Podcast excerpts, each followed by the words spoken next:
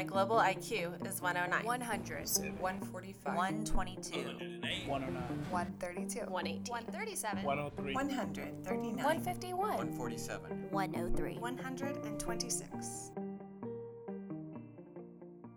This is Global IQ. I'm your host, Jim Falk, and today I'm with Lea Carpenter, author of two novels that I've read and highly recommend 11 Days and Red, White, Blue, now available in paperback. I guess I got the book on Friday or Saturday of last week, uh, that being 11 Days, and I couldn't put it down. I know we're here mostly to talk about the paperback, but I want to encourage people to read 11 Days too, and they're very different. Yes. 11 Days was my first book, written quickly now in retrospect because I got the book contract based on really the first chapter of the book, which was written as a short story. And about a week after I got the contract from Knopf, I found out I was pregnant. So I went in to meet with my editor, and he said, "You know, we, we like to let our authors take their time. You know, no deadline. You turn in the book when it's ready." I said, "You'll 12 ha- years. Said you'll, said you'll have it in eight months. And it was also written, you know, after having lost my father. And so the book is really an attempt to investigate a community that has been really brought down by loss as I was figuring out what loss meant to me, that being the, the Special Operations Forces community. And uh, I loved it. I, it's, you know, like my first baby, that book. So. Lea, I'm so glad you mentioned your, your dad because I heard another interview you did, and he was quite the storyteller, and that's a lost art. My father used to drive my sister and brother and me to school every morning, which was about a, depending on the traffic, a 20 to 35 minute drive. And every morning he would tell us a Greek myth. I only learned much later that he would, you know, reread the myth the night before, so it was very fresh in his mind, but he was a great storyteller. And I also think that he set up those commutes that way so that he didn't have to talk to small children. It was kind of his way of commandeering the conversation in the car. But I will never forget those times with him because we, I didn't see him a lot otherwise. And you know, Greek mythology is a big is a big influence for me and is kind of woven into Eleven Days. The title Eleven Days comes from the very end of the Iliad, where Priam, whose son has been killed by Achilles, goes to visit Achilles in his tent, taking a huge risk. And Achilles killed Priam's son Hector to avenge the death of Patroclus, who was Achilles' closest friend. These two men sit down, the great warrior Achilles, they sit down and they bond over loss. And they weep. And Achilles says to Priam, What do you want? And Priam says, I'd like you to stand down your army so that I can bury my child. And Achilles says, How long will it take? And Priam says, 11 days. And the last pages of the Iliad are really a description of the burial rituals surrounding the burial of Hector, which take 11 days. All of that came from my dad. All of that interest came from him. Certainly, my interest in the military. And after your dad passed away, you had some visitors that came to the house that you didn't expect to see. We did. I think it was two days after he died. The former director of the FBI, Louis Freeh, who was a family friend, came along with a close colleague of his, Gene Sullivan, who had been the Chief Justice of the U.S. Court of Appeals for the Armed Forces, something I didn't even know existed. But they had appealed to then Secretary of Defense um, Gates to have a citation declassified. And it was a Bronze Star citation, first military citation I'd ever seen. Since that time, I've seen many of them. And they're fascinating because they're all written in this sort of very specific language. But this was a citation that my father had been awarded for something he had done that I never knew about, which was to lead a, as what was called, they're still called sometimes, Special Mission Unit operations. After Pearl Harbor, our response was to, as you know, send what were called the Doolittle Raiders, a group of pilots under the famous Jimmy Doolittle, who had volunteered for what was essentially a suicide mission to go and drop these bombs. They would then be landing in enemy territory. So the assumption was if you were going to go on this, if you were going to fly one of these planes, you probably weren't coming back. We sent the Raiders over. Many of them we knew, though, were alive. And so we had to send a group people over to find those pilots and bring them home. And that was, that was what my father had been involved in. That's amazing. When you talk about the greatest generation, we know that many times they didn't want to talk about their experiences. And I think one of the things that's so interesting about your work is you've been able to draw people out. Why is it important for those who have served, especially in such difficult, challenging assignments, to express their emotions and maybe even write it down? I could talk for a long time in answer to that question. Thank you for asking it. But my father and my mother had a big age difference. I was born when he was in his late 50s. By the time I was old enough to ask him about his life, it never occurred to me to say, What did you do 45 years ago? And he had very little interest in talking about the past in general, his own past in particular. What I say to so many of my friends who've served in these wars is, You may now feel, Oh, I'm not a hero, or don't thank me for my service, or I just, as, as so many people who choose to serve do really feel, you know, I just did what felt like the right thing to do. Most of my friends, we have young kids. Your kids may not want to know for 20, 30 years about this stuff. And in 30 years, when they say, What happened 40 years ago in Fallujah?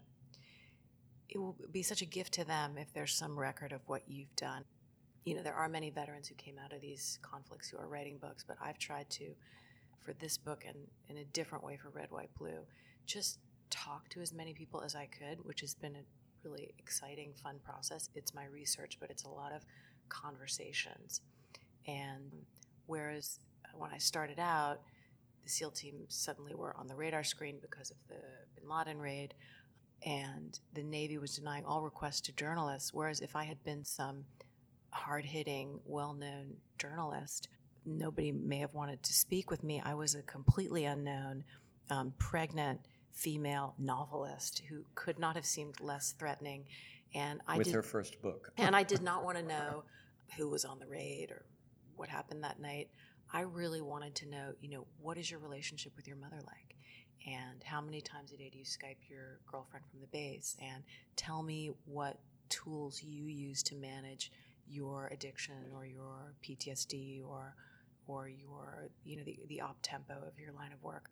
And I found almost in every occasion after you've talked to someone about their mother, their child, and their addiction or their sleep apnea or whatever, I would say thank you, and I'd be ready to go. And invariably, they would say, "Don't, don't you want to hear about, you know, this, that, or the other thing?" And some some tactical or strategic or you know episodic story would come out at the end. I tried to weave some of those into the books, but I wasn't digging.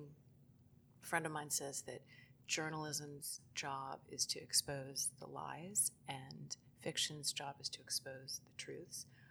I like that. It sounds it sounds nice, but I, I, I was looking for the emotional truth. You know, what does it feel like to be in this line of work? I've been dying to ask you this question because uh, I, I really don't want to let our listeners know too much about the plot. But in both books, there is a real twist at the end that you don't suspect, and it really hits you hard.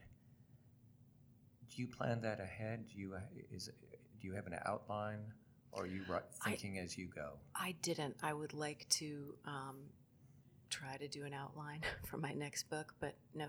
Both in both cases, there was a lot of thinking as I went along.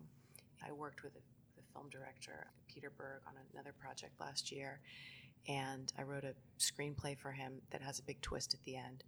And I remember What's he- the name of that? mile 22. And I remember he sat me down at a certain point in the process and he said, you know, he's a big football fan, as am I. And he said, you know, Lea, if we take the audience to the one yard line and we kick them in the teeth, a lot of them will hate us, but some of them will love us. So let's try it.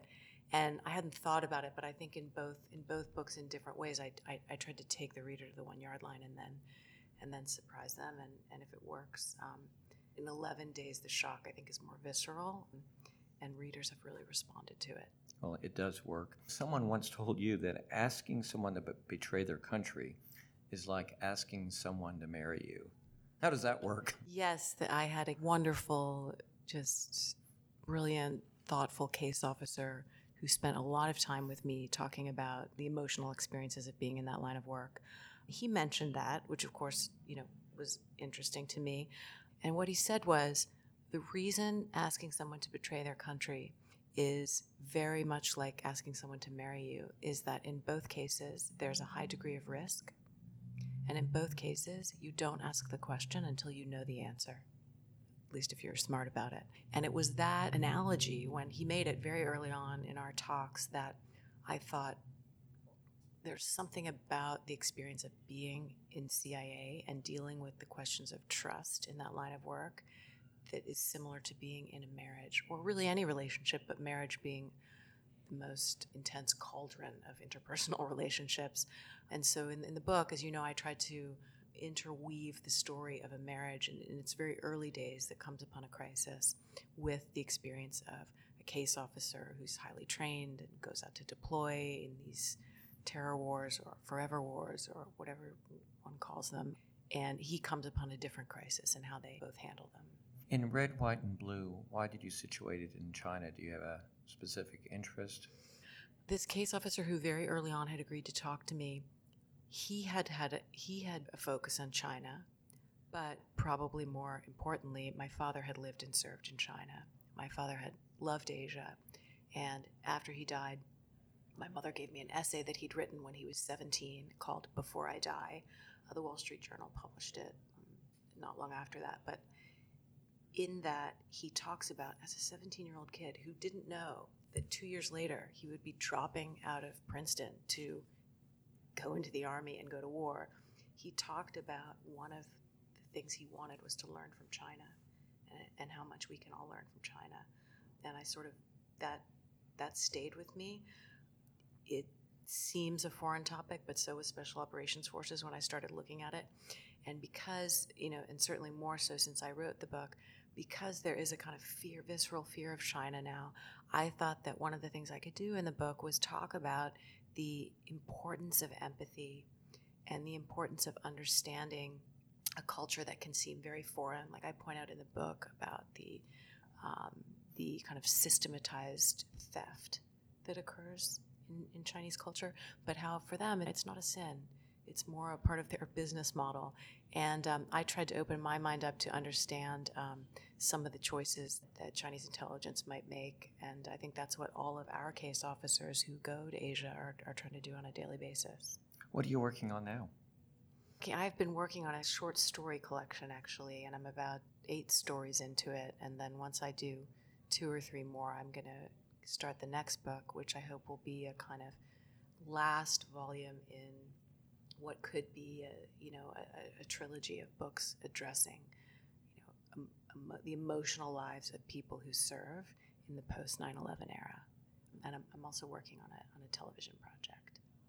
So, That's all you're going to we'll tell see. me about that, I suspect. I, I I'm too suspicious. It's it's it involves law enforcement. That's all I can say. Well, I know it'll be very successful. Thanks so much for joining Thank us. Thank you for having me. Great fun to have you here. Thank you so much. Thank you. Thank you for listening to Global IQ with Jim Falk, a production of the World Affairs Council of Dallas Fort Worth. Subscribe and rate Global IQ Minute on iTunes, Stitcher, or your favorite app. And special thanks to my producers and council staff members, Kara Schechtman and Kayla Smith. And with that, I ask all of you, what's your Global IQ?